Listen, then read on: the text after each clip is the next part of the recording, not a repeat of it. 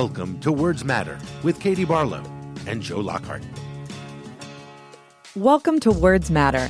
I'm Katie Barlow. Our goal is to promote objective reality. As a wise man once said, everyone is entitled to their own opinion, not their own facts. Words have power, and words have consequences. Joe and I are honored to be joined today by award winning author and chief White House correspondent for the New York Times, Peter Baker. Peter has covered four presidents as a reporter Presidents Trump and Obama for the New York Times, and George W. Bush and Bill Clinton for the Washington Post. He is also the author of five books, including Obama, The Call of History, Days of Fire, Bush and Cheney in the White House, and Inside the Impeachment and Trial of William Jefferson Clinton. Peter Baker, welcome to Words Matter. Thanks for having me. Appreciate it. Joe, since you and Peter have a history together with the White House press room, we'll let you bat lead Oh, off today. no, I have waited so long to turn the tables on Mr. Baker good. here. This is this is going to be No, hard. This is bad. But I want to talk about your book. You wrote, if not the, but one of the most definitive books on the Obama presidency. In the upside down world of Donald Trump, you had to go back at it and kind of write a new version of it based on what happened after, you know, kind Yeah. of in the last year. I'm most interested in both contemporaneously and then looking back how they handled Russia and how they Mm-hmm. handled the election. And I think interference and meddling, you talk about words mattering. If we'd called it something more sinister at the beginning, I think this, this might have turned out differently, but let's call it interference. Right. Yeah. No, that's exactly right. Look, that's the thing about presidents, right? The, they look different a year after they leave office, and two years, and five years, and ten years, and we're constantly reevaluating them. President Clinton, your president, looked different uh, in 2001. He looked different in 2008, 2016. Every time, you know, they were still in the political arena, but we were reevaluating his presidency and his place in history. And that's certainly true, I think, for President Obama. And it's hard not to look at President Obama through the prism of President Trump they probably both hate that, but they are linked together in some ways, I think, in history because they're so opposite. They're so much the it's like the old Star Trek episode where you had the the two aliens who are the exact opposites of each other or whatever. And President Trump has made so much of his tenure about undoing the Obama presidency that you can't evaluate that administration without seeing what follows. So I think that that was one reason to go back and do the book again. The first version was a picture book, coffee table book, so the text let's face it, nobody reads the text of a picture book. That's not the point. That's not why you buy it. So we took the text and then blew it out and doubled it almost in, in, in size and made it like a regular book for a new audience. I wanted to ask about the how the 2016 election impacted President Obama's relationship with Secretary Clinton because in the book and you you talk about the election night and how Obama handled it and some of the conversations he had with Secretary Clinton in the wake of the election and and um, on that evening. And and you say that Obama blamed Clinton who quote brought many of her troubles on herself and ran a quote scripted soulless campaign. Yeah. So can you talk a bit about how the election impacted the relationship between Yeah. President Obama and Well, Secretary Clinton? I think that President Obama and his people were understandably perhaps uh, a little defensive about what happened in the election. Was this their fault in some way? Both because of the Russia thing. Did they do enough on Russia? And then largely, you know, if your presidency is successful, why would it lead to somebody like Donald Trump if you were Barack Obama? It's a natural question to ask. And I think that they looked at it and said, well, wait a second. You guys are pointing the finger at us, but how about the candidate? She's the one who was out there and, and, and lost it. We weren't on the ballot. And, you know, it was kind of a, a corporate campaign that, that Hillary Clinton ran in some ways. They, they poll tested or focus tested, I think, something like 85 slogans before Right. coming up with, you know, stronger, Stronger together. Together. And I think that it's not surprising to see a president who's frustrated by the outcome of an election expressing that about the candidate. I think, again, Bill Clinton and Al Gore had this out in the final days of, of their presidency after Gore lost, and, and Clinton thought he squandered what was a pretty good record. So I don't know that it's personal. I don't think that there's any animosity there, but I think that there's a certain defensiveness on the part of, of the people who were leaving the White House about why it was that their party lost. Yeah, it's it's interesting that you bring up Clinton and Gore because I think that there's two different dynamics, but with the same result. I mean, I think Bill Clinton thinks that Al Gore ran away from him mm-hmm. and his record, and that hurt him. It's one of these things where, in both of these cases, you can argue because it was so close. You can put any one variable in and say, boy, if Bill If Clinton had been in Florida that last weekend, Yeah. he, he certainly would have gotten 700 more votes. Right. Or, um, but with Hillary Clinton, I think she was running in some ways as I'm the third term. Yeah. I mean, there were differences. She, you know, distanced herself from TPP, which Right. was a political decision. I, I don't think that helped her much, but maybe inoculated her on some of the trade stuff. But how much do you think Obama still ruminates on this, on Hillary's failure? I know that a lot of his staff, everything you wrote rang true from Yeah. what I've heard from the staff. I have obviously not talked to President Obama about it. It didn't come up at the closing. Uh, did not come up with the closing. Uh, thank you, thank you for that. We'll do a special show on that next week. You know, Joe's real estate. Here's the latest. The um, Sorry, it. I'm going to start asking you much harder questions, Peter, if, if this keeps up.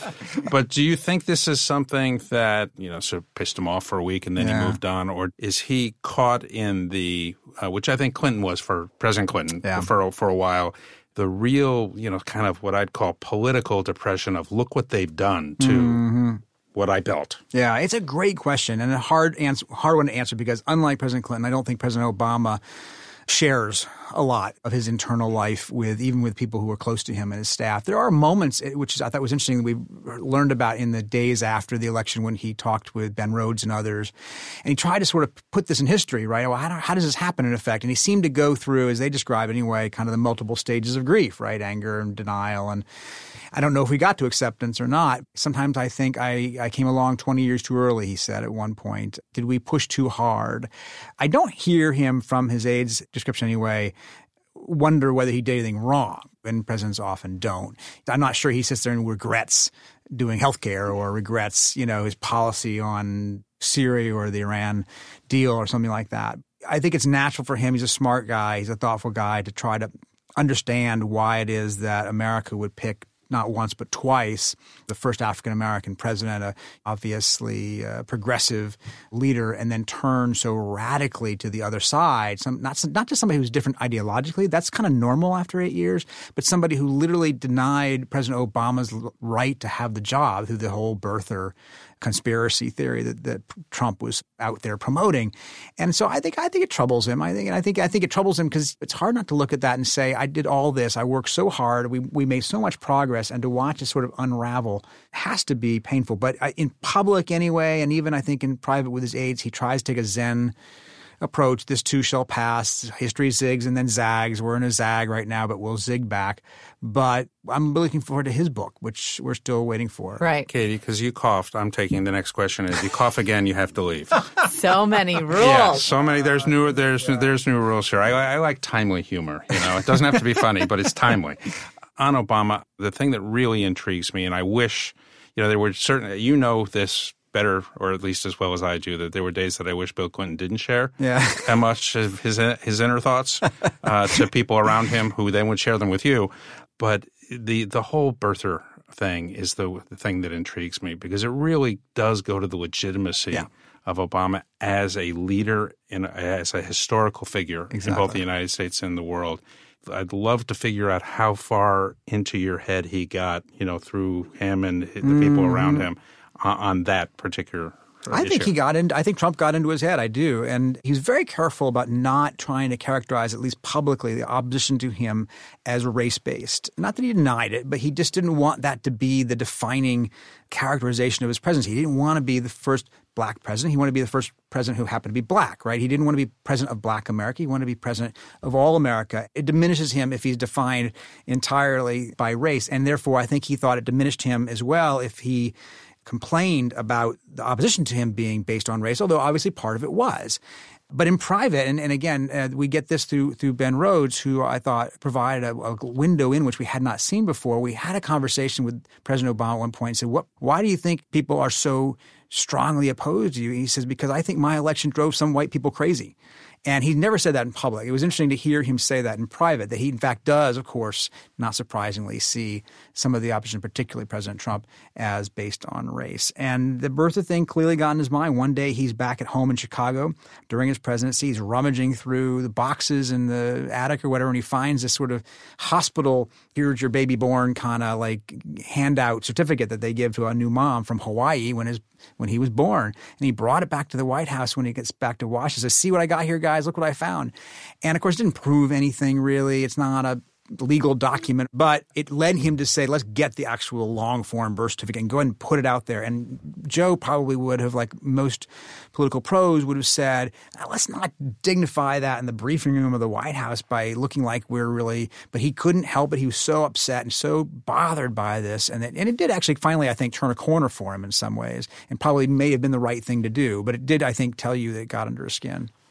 All right, so switching gears here now that I have my microphone back. In preparing for this interview, I was talking to a friend of mine who called you an iconic journalistic polymath. I just want to tap into what, what that. Is, what does that word I don't mean? even Based know. on- Yes, exactly. based on your breadth of experience, really. And I be want to tap into that well because in between covering Presidents Clinton and George W. Bush, you served as the Moscow bureau chief for the Washington Post. And you wrote a book titled Kremlin Rising Vladimir Putin's Russia and the End of Revolution. So I have a two part question based on your experience during that time. Do you think that Putin is pleased with the attention he's gotten with Russia's role in the 2016 U.S. presidential election? And will that attention cause him and by extension Russia to go full bore in 2020? Yeah, I think that Putin had two goals. One was to sow dissension. One was to to just screw with us, to make us unhappy with each other, to to get us at each other's throats. Anything that causes us to to, to doubt our own place in the world is good for him. He's a very zero sum uh, guy. This is where President Obama, I think, didn't understand right. Like President Obama would say, "Wow, this is not a zero sum world." It is to Vladimir Putin. It really is. If we're up, that means he's down. Therefore, we have to be down for him to be up. So I think goal number one was screw around with us, and in that he was successful. We are at each other's throats. We are still debating today how much of a role he played and what what should we do if somebody comes bringing incriminating information to you. He has succeeded in getting into our head. If the second goal was though to reduce the pressure on him in terms of sanctions and so forth. If he wanted Donald Trump in there because he thought Trump would lift the pressure on him internationally, that's not been successful. Trump clearly does not want to engage in a war of words with Vladimir Putin. He, he's friendlier to Putin than anybody would expect an American president to be in a personal level. But the country as a whole, the, the policies that have been enacted have not let Russia up off the mat uh, in the way I think that Putin would have hoped for. And that's partly because Congress wouldn't let him. Even his own Republicans voted unanimously in 2017 to impose new sanctions on Russia rather than allow him to take sanctions off. So the political system here won't allow President Trump to go easier if he was in- inclined to do it. He says he was not. He says he's very tough on Russia, but you wouldn't see it in his rhetoric. But you do see it, I think, in some ways in the policy. What do we, both as Americans and as journalists, get wrong about Vladimir Putin? That's a great question. You know, a lot of my Russian friends would say that we overestimate him, that we make him out to be this 10 foot man who's really uh, quite powerful, and that he's not. And that's a fair point. This is not your father's Soviet Union. Russia is still a fraction of itself compared to where it was in the old days. It is not a threat to us in an economic sense. It's not a threat to us in an ideological struggle around the world kind of way that it once was. We're not having proxy wars in Angola and, and, and so forth. But he is not a communist. He is a Soviet at heart. He misses the the derzhavnost is the Russian word for it, the greatness of Russia, and he is prickly and proud. And when we seem to deny his greatness or the country's greatness, that's what bothers him. And I think that we had this small moment after 9-11 where there's a possibility of a different kind of alignment, but then I think the real Putin kind of came back. And, and we can talk about whether Bush should have done this or that. But Putin was always I think, going to be the person he is today. And if we we overestimated, I think early on, hoped he was going to be something different. Yeah, I think we I think we overestimated our ability to impact Yeah, him, and I, I think think, you're right. right on the Soviet part. It's a great way to describe it because as Trump wants to be the antithesis of Obama. Putin wanted to be the antithesis of Yeltsin. Exactly. I mean, in every way. Right. He saw Yeltsin as a drunk Yeah. and as someone who was erratic and its root not strong. It you know it feels like Trump upends every part of your life. We talked about you had to go back and rewrite your book. uh, you also had to move because uh, uh, when Trump was elected, you were you were already in Jerusalem, yeah, isn't that right? Yeah. Talk yeah. talk about that. Uh, well, yeah. In 2016, the summer of 2016, my family uh, and I moved to Jerusalem to be the Jerusalem bureau chief for the New York Times. We had been in Washington for a long time, and I grew up here. It's, it's still my home; it'll always be my home. But we thought we'd take another overseas venture, and we thought that the next few years would be probably pretty calm in Washington. election night, in fact, my wife was the editor of Politico at the time, Susan Glasser, and she was still in Washington finishing out the election before moving. And on election night, she texted me as as Trump won Florida and Wisconsin and Michigan. She says, "You know, they're going to ask you to come back." And I'm like reading this text in Jerusalem, like, what are you talking about? But she was right. And she saw faster than I did that the paper would basically need all hands on deck, you know, that this Trump presidency was going to be a story unlike anything we've seen in um, modern times. And we, we then ended up turning around and packing our bags again and coming back after just five months overseas. Let's talk about the you know, story unlike anything we've seen. I was struck by talking to a couple of your colleagues. Uh, very early on, I was texting back and forth with Maggie Haberman. Mm and she was looking for some detail, I think, about one of the Clintons. And I said to her at the end of it, just, you must be having the time of your life. You know, you've got access. It's a huge story. And she wrote back, like in, you know, all caps too, no and then I think a couple weeks ago, somewhere on Twitter, and I think it was Katie Rogers. You probably saw it. She did a chart of like her emotional reaction oh, to Gowrie. No. It was basically it was a chart that had two points, one high, one low, which is one like on one day, this is the best job I've ever had. This is the best time to be a journalist, and the next day, like this is the worst experience of my life. I can't believe I have to do this, and my life has been taken over. So you've seen more Yeah. than most there. What's it been like? Yeah, I hadn't seen that. That's, uh, but I think that's right in a lot of ways. Look, you know, we know because we've been through it, you and I together, that it can be stressful covering a White House and being a White House press secretary. That there are moments when we are at odds with each other. We're going to yell at each other sometimes. We are not meant to be friends, but we can have a professional relationship. And so we're in this odd position where it is obviously an extraordinary story and it is so important and it is so unpredictable. What reporters like, people say reporters are biased. Okay, we can have that conversation, but reporters are biased toward conflict and biased toward things that are not predictable, things that are surprising. Well, that's what you're going to get out of this White House conflict and unpredictability. So, from a reporter's point of view, this is extraordinary. And in fact, the Twitter feed everybody else complains about, I've got no problem with as a journalist because it gives me an insight into what this president is thinking almost every hour of the day.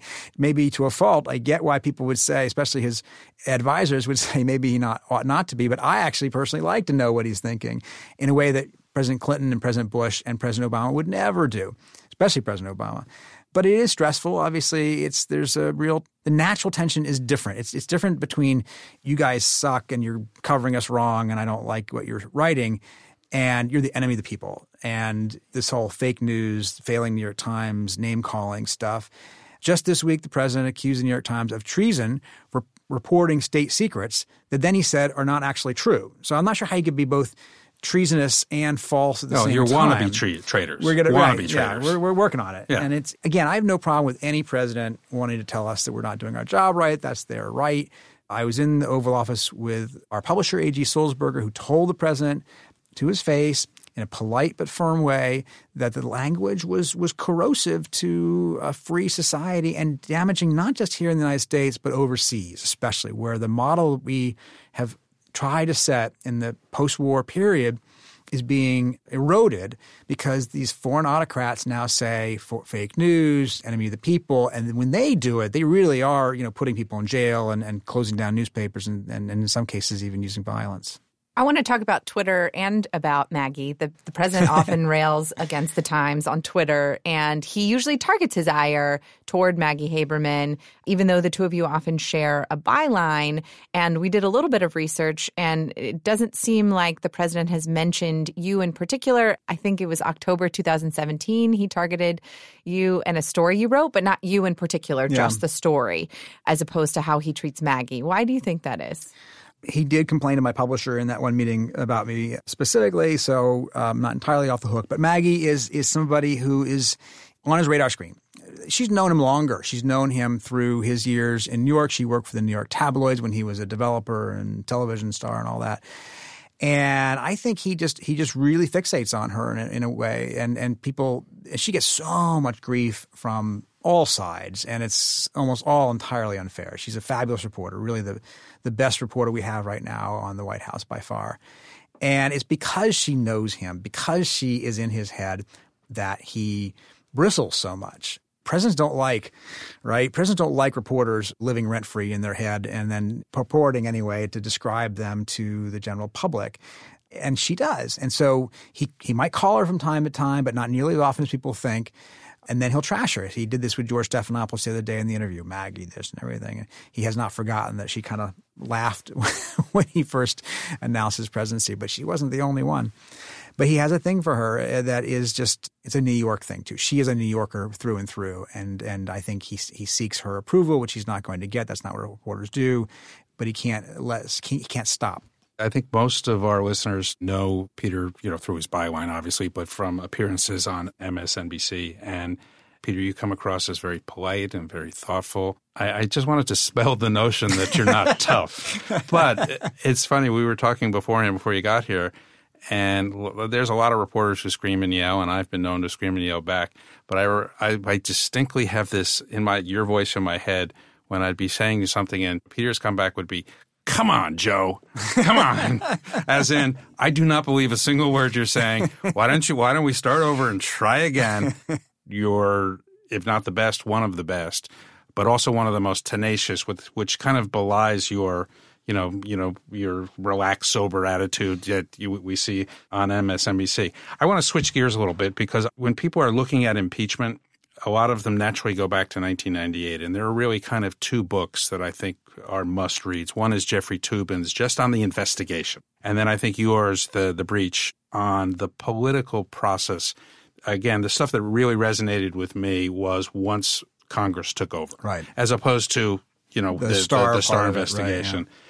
How do you see this playing out? Give us your sense of how Congress would, how you think they would handle it based on the in depth reporting you did the last time. Different players, but in some ways the same dynamic. Some of the same players too. It's sure, interesting, right? Sure. There's Lindsey Graham, who was one of the prosecutors they called managers of yep. the trial in 1998, yep. 1999, and he uh, is obviously the president's tough ally right now. And Jerry Nadler, who's the chairman of the House Judiciary Committee, was there 20 years ago. Chuck Schumer was the only one to vote on both impeachment in the House and the trial in the Senate because he got elected in between. That's right. Moving up from one to the other. So there are some of these same people. The other day I did an interview for our own podcast of Zoe Lofgren, who was on the committee at the time and is now second ranking Democrat on the committee. Also was there in 1974 during the Nixon impeachment as a staffer. So she's now seen in effect all three of these.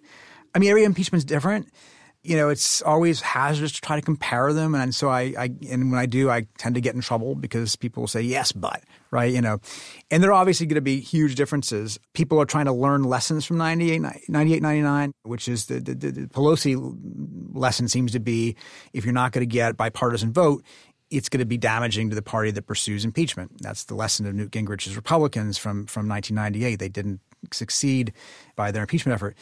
Then you get the the flip argument. Philippe Reines, who was Hillary Clinton's spokesman, argues, well, wait a second, well, they probably didn't do so badly. They still held on to the House and they run the presidency in 2000. So maybe we shouldn't look at this as a political loser. But then the other part, of course, is is the principle aspect of it, right? Is is the principle LE, not AL, is what lines you're trying to draw. When does uh, the House Representatives and, and the Senate have an obligation to try to overturn a democratic election? What is a president able to do? In, in the 98 98 case, it was a president who was accused of perjury and obstruction of justice, later admitted he made false statements under oath. We can agree on that, I think, Joe, at this point. The question no then comment. was the question was whether it, ma- it rose to the level of high crimes and misdemeanors. You know? which, by the way, was the basic argument. Yeah.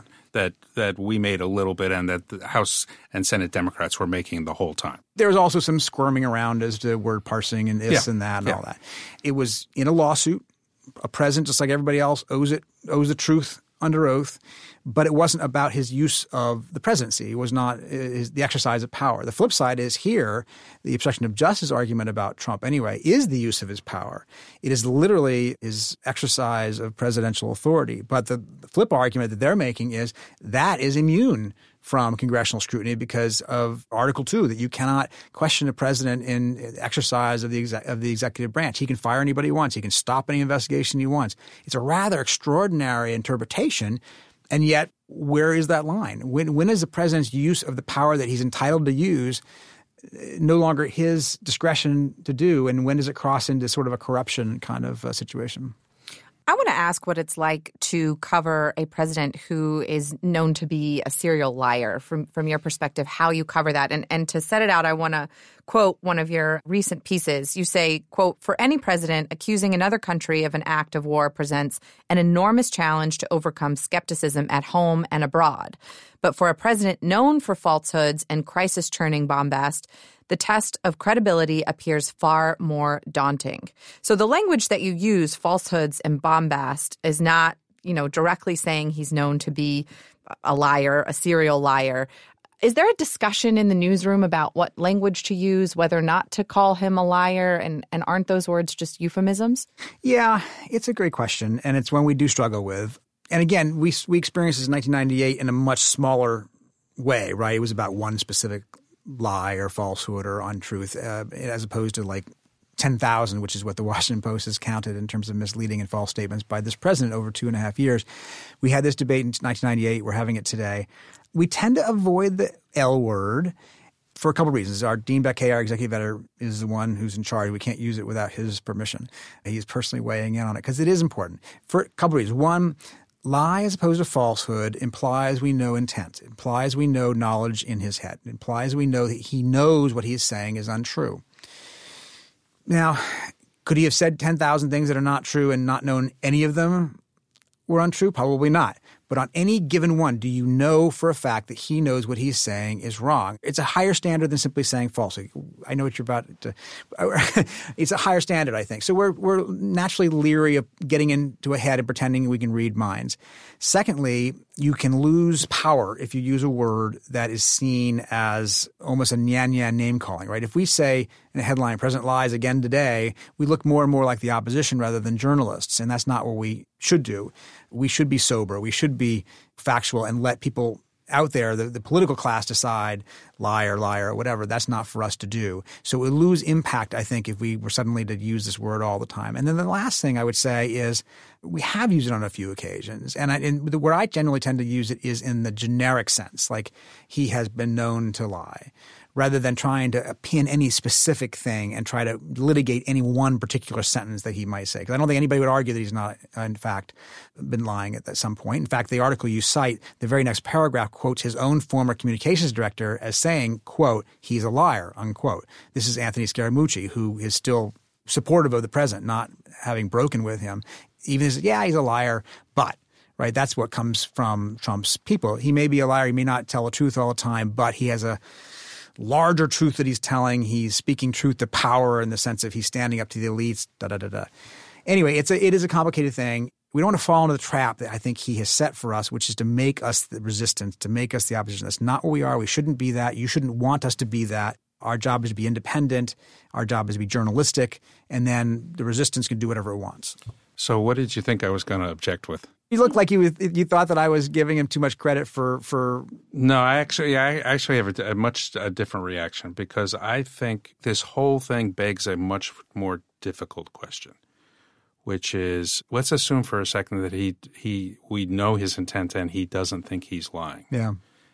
Then I think you're getting into the area of mental illness. If you watched, I mean, I, I think George Stephanopoulos did a, a good job in the interview in picking his spots of saying, Mr. President, that's just not true. He could have said that every other sentence, and then it would have gone off track and he wouldn't have gotten anything. So I have some I have some sympathy, and I think the people who are on him on Twitter for letting him get away with things just don't understand how things work. Yeah. But I think it does raise, you know, assuming that he doesn't know he's lying, then he's delusional. Yeah. And if he's delusional, what does that say about a, a, a president with the nuclear codes who can't tell fact from fiction? Yeah. As we prepare to escalate in Iran, as we negotiate with North Korea, as we do, you know, arms deals with Saudi Arabia.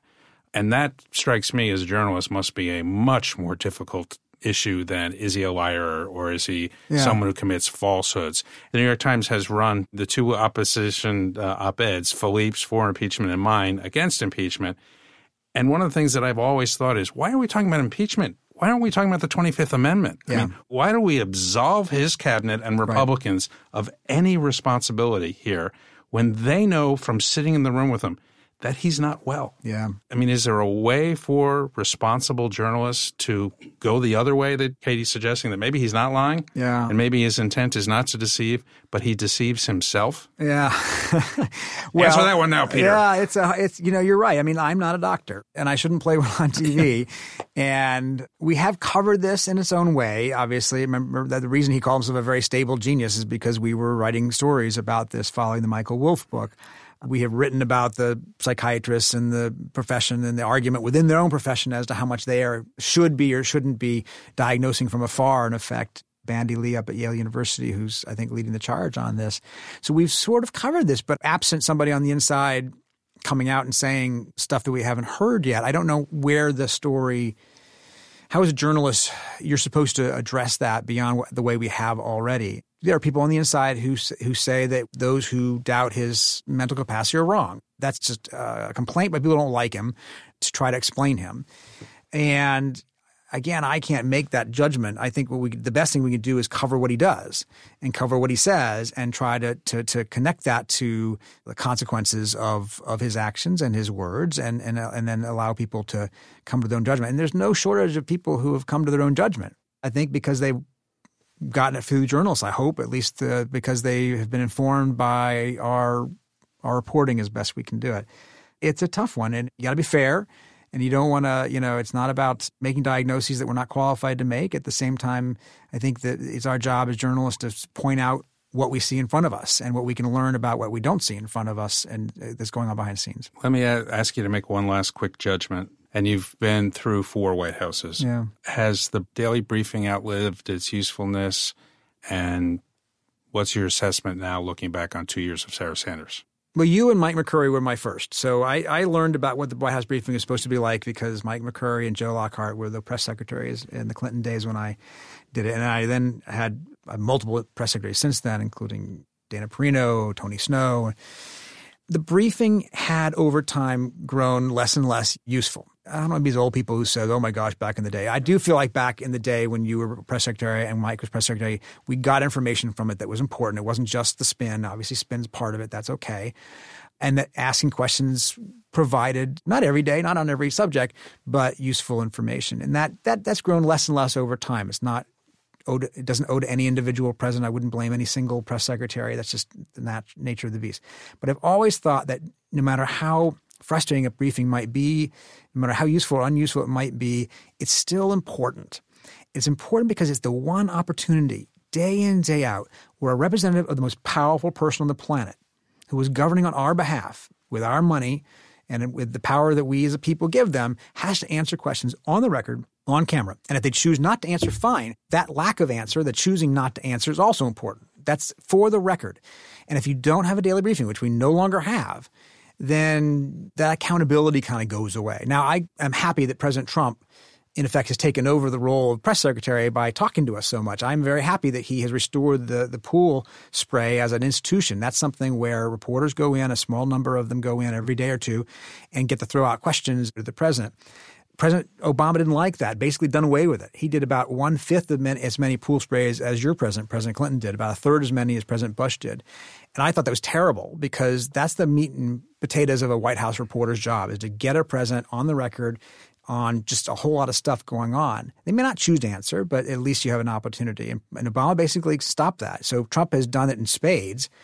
It's not a substitution, though, for the daily briefing because you can't ask a question that's a, has a predicate you cannot ask an involved question when you're one of 20 reporters all shouting and he's kind of picking whichever one he happens to hear wants to answer, right? Those are questions that like You know, Mr. President, what about Iran? That's the way you can ask a question. You can't say, Mr. President, on this date you did this. On that date, so and so happened. How you, you can't ask that kind of compound question. And they know that. And they know that. So it's on his terms.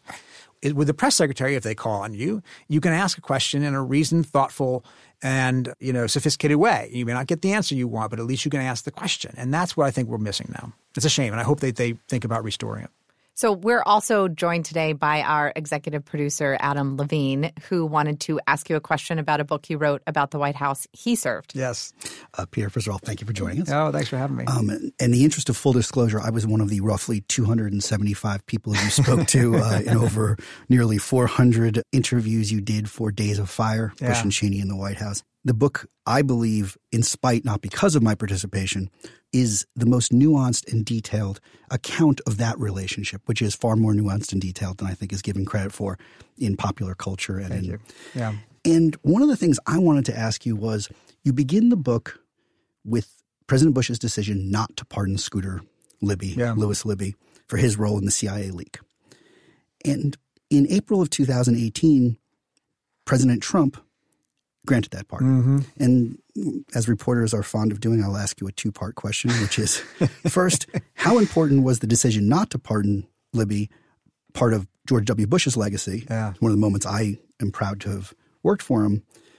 And what does it say about Donald Trump that he decided to grant that pardon? Yeah, that's a good question. I, I started the book with that because I did think it kind of it was the end of their presidency, and it was this moment, not unlike the Clinton Gore kind of split in a way at the end of the presidency, where these two people have been partners for a long time go their different ways, and the, and that the accumulation of grievance you know, comes out in this one moment. And it was over whether or not Libby, who had been Cheney's chief of staff and had been convicted of perjury in the CIA leak case, should be pardoned. And Cheney believed very strongly he had been badly treated, that Libby was a fall guy for a prosecutor who was really aiming for him, the vice president, that there was no underlying crime. Remember, we've heard that lately, right? That, that in fact, there was no illegal leak of the CIA uh, officer's identity, and therefore perjury about that shouldn't have been held against Scooter Libby. He wasn't even the first one to leak it. It was really Rich Armitage.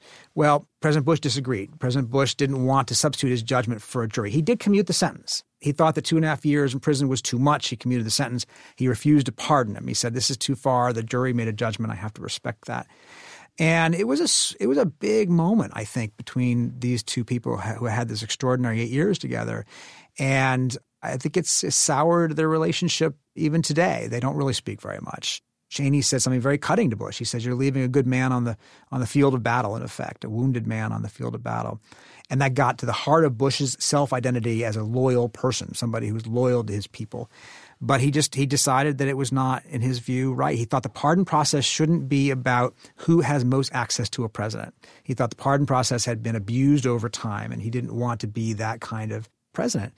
And President Trump, on the other hand, his pardon process has been about people who got close to somebody near him who pleaded a case to him. And in this case, I think he was convinced that Libby had been badly treated. And, and he, I think, is more sympathetic to the idea of a political person who's been badly treated, in his view, by a witch hunt prosecutor. He saw himself, there was a little identification there in Libby's case, and saw what he thought was something a little like his own. And I think that's influenced his decision to, to, to pardon him had some advocates like Joe diGenova, Vicky Toensing, who at one point agreed to represent the president, who were advocating on, on Scooter Libby's behalf. Well, as somebody who testified a couple times uh, in the grand jury against Scooter, I took comfort in the fact that it him accepting that pardon is an admission of guilt. Yeah. So, well, you know, in fact, it's funny because there is a Supreme Court ruling early in the 20th century that says the acceptance of a pardon is in effect an admission of guilt. Gerald Ford had a copy of that. He put it in his wallet and he carried it around for the rest of his life after the Nixon pardon. And when he was attacked for a pardon Nixon, he would pull it out and say, "See, I'm the one in effect who got Nixon to admit guilt." Wow, I didn't know that. Yeah, that's a good story. Well, I think the the pardon story will still see chapters four, five, and six in the in the coming months. So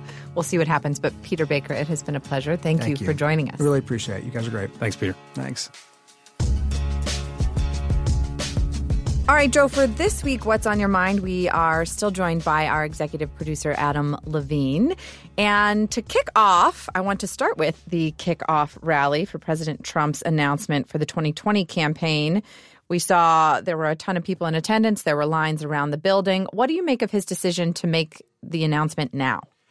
I think it's really interesting. So let me go back to my past. You know, President Clinton, when I started as his press secretary for his campaign in 96, that was my entry.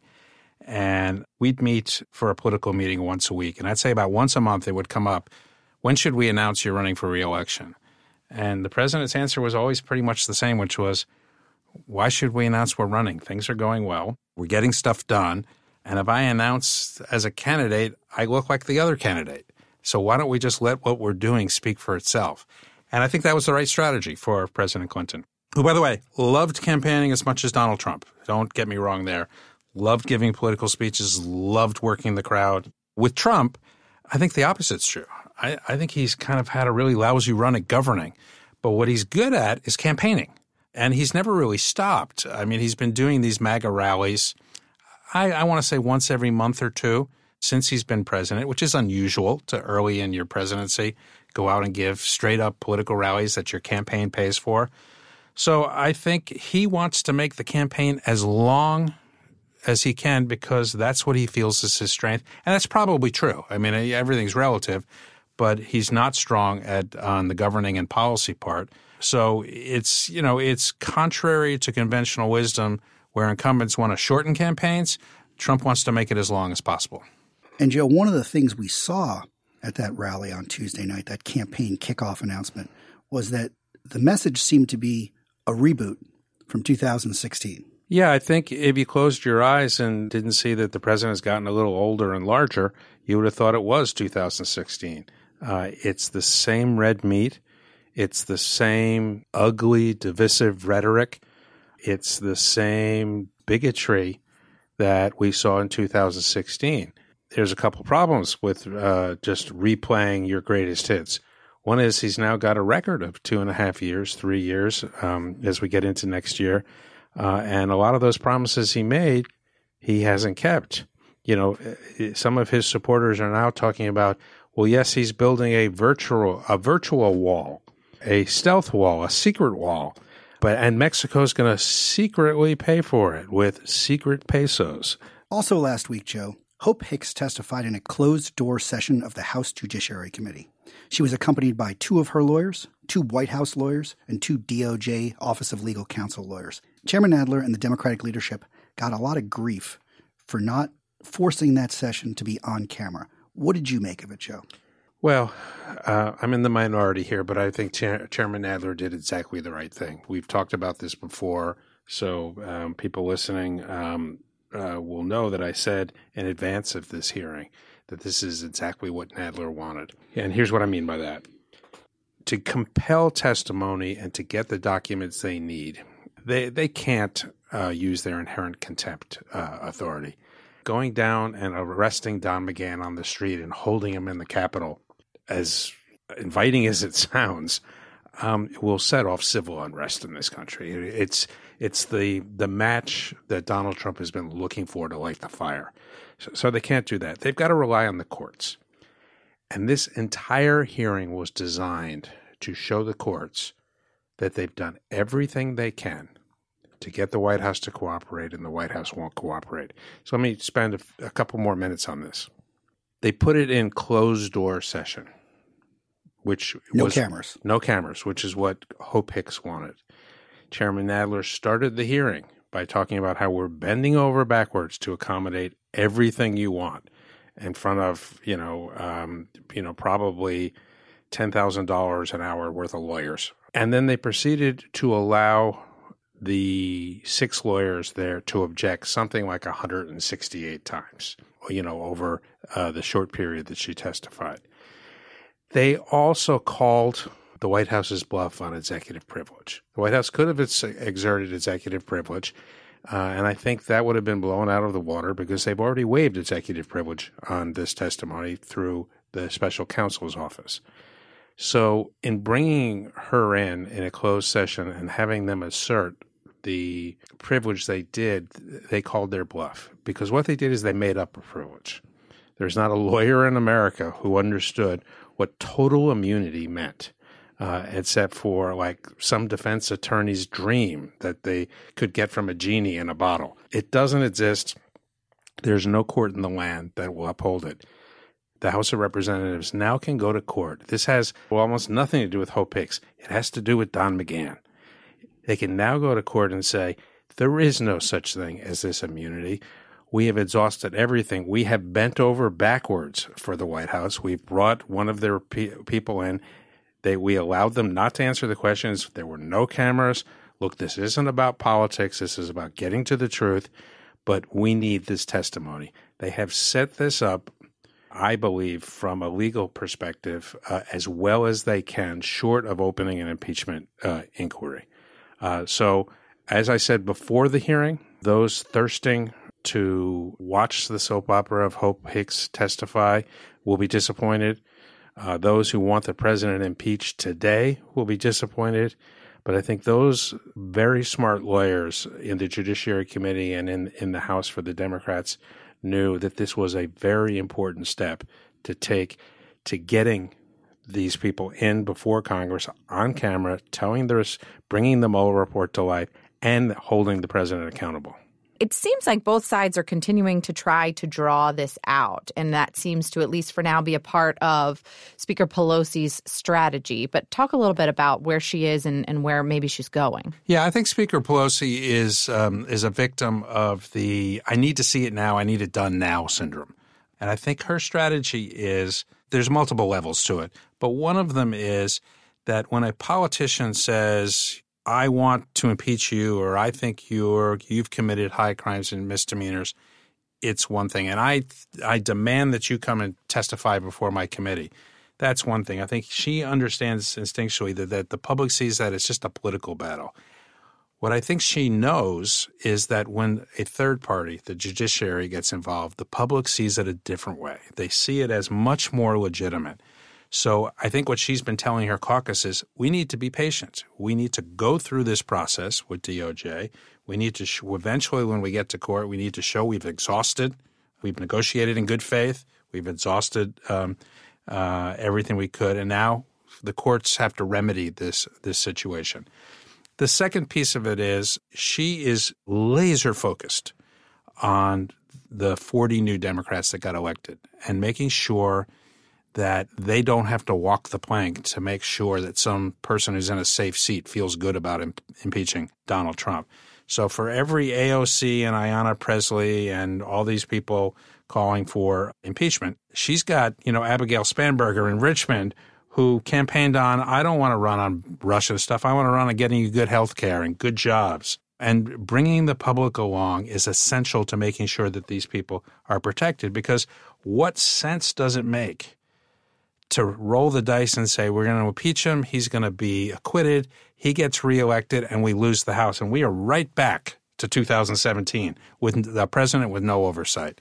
And in some small ways, and it's just not dramatic the way people want to see it, but in some small ways, I think I can see the strategy working. I'll give you the latest example. Katie Porter, one of the most impressive new congresswomen from California 45, last week put a video up for her constituents saying, I think we need to move forward on impeachment, and here's why.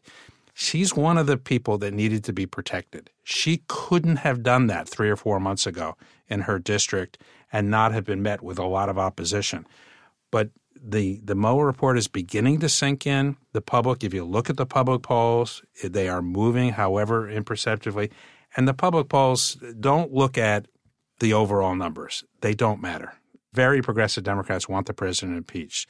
Conservative Democrats and independents are what's going to decide this election. They are beginning to move towards impeachment. That's the only number that matters. It's the only number that Pelosi should be looking at. It is beginning to move. And when you see Katie Porter doing what, what she did last week, I think it's a, a testament to the go slow strategy is working. The real test will be when Joe Lockhart starts to move the way of Katie Porter and decides that impeachment is the right route.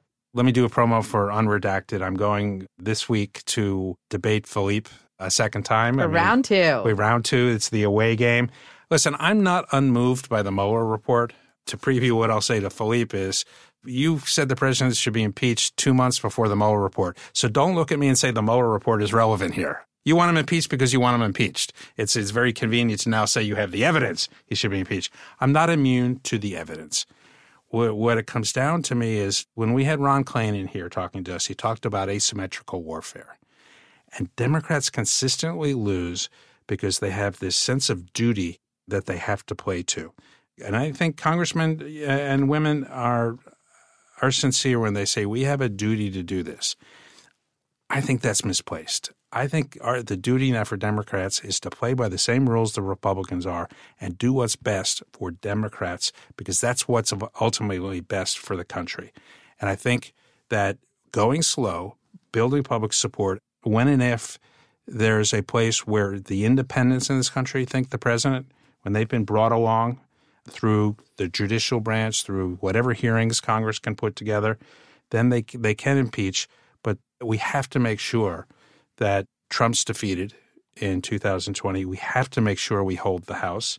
Winning the Senate would be great, but we have to make sure we do that, and that has to drive. We can do something that makes us feel really good right now, particularly someone who went through Clinton's impeachment. Having that label put on Donald Trump would make me feel really good because he's a bad guy and he should be labeled a bad guy. But we've got to do this in a way where we actually do take where the country's going into account and not sort of look at this as, oh, look what we did. We, we, we called them a name. Joe, neither of us are foreign policy experts, but we have both been in the West Wing of the White House when the President of the United States ordered American forces into action. And then in our respective White Houses, you and I had to go out and communicate the reasons for those military actions. Now, it's critically important that the president and we as communicators had credibility. In my White House, we had some at the start and we squandered it. Last week, we saw the first test of this in the Trump White House with Iran. What do you make of it, Joe? Let me underscore not being either uh, an expert on U.S. Iranian uh, conflict, um, Middle East policy, but I, I know enough to be dangerous from my time in, in government. And the second uh, qualifier is I don't know. I haven't seen the intel on this, so I don't know uh, what the military options were and what what options were available to the president. And that's important because that makes me like everyone else dependent on the president to tell us the truth about what the situation is, uh, what the options are, and what he's done, what he's going to do, and what the rationale for that is. And it's extraordinarily troubling that right out of the box, the president has chosen to lie about it. How do I know he lied about this? Well, first off, there are inconsistencies. First, he said uh, 10 minutes before the launch of the attack in a tweet uh, he found out that 150 people would be killed and he called it off. A few hours later, that was a half an hour. I'm not quibbling with 10 minutes versus a half an hour. I'm quibbling with the fact that he found out at the end of the process that there would be casualties. Now, first off, what kind of guy green lights an operation and then stops at the last minute on the OK and asks the question at the end? Talk to anyone who's been in the national security apparatus for any administration that at the beginning of the process, each each and every option that was presented to the president had some information on collateral damage. And the idea that somehow the president feels like it's okay to go out and make up a story about what happened when it's not how it happened, uh, just so he doesn't look indecisive or weak is is not okay. It's dangerous. It's dangerous because we we know from our recent history that small lies beget larger lies that beget the big lie. While President Trump was quick to blame President Obama, that's one of the more nonsensical parts of this. This is a situation that's Donald Trump's making and Donald Trump's alone we're in this situation because Trump put us there. He can blame Obama all he wants. He can misrepresent the deal all he wants. But just like with health care, he decided to try to undo something without any idea of what the next step was. The world was a safer place uh, because of the Iranian deal. It is now not only not a safer place as far as restarting the nuclear program and enriching uranium, but it's become a potential powder keg in the Middle East that has ramifications well beyond Iran. And the president has no clue what his strategy is because he doesn't understand the issues. You don't lead the free world by being the best tweeter. Well, Joe, it seems like John Bolton has wanted to go to war with Iran for the last decade and a half at least, and he may get his war. This idea that somehow uh, the White House is being used to scratch the ideological itch of anyone who might still be willing to work there is a little scary. You have the people that either uh, couldn't work someplace else or know that if they leave, they can't get a job. Working for a president who doesn't have a grasp of the complex, interdependent uh, national security and international security uh, issues that face him. You look at the southern border, and the president does his best to scare the hell out of us in order to win political points. This is an issue that the American public should be scared to death of. You've got an unsteady hand with an unsteady team, uh, with an incomplete team. There's no Secretary of Defense to push back. And you've got a president who's not tethered to the truth and will tell any lie that in that moment makes life easier or better for him. It's no wonder we're being provoked right now. All right, Adam, Joe, thanks for joining us this week on What's on Your Mind. Joe, we'll be right back here next week. Thank you for listening to Words Matter. Please rate and review Words Matter on Apple Podcasts and other podcast providers.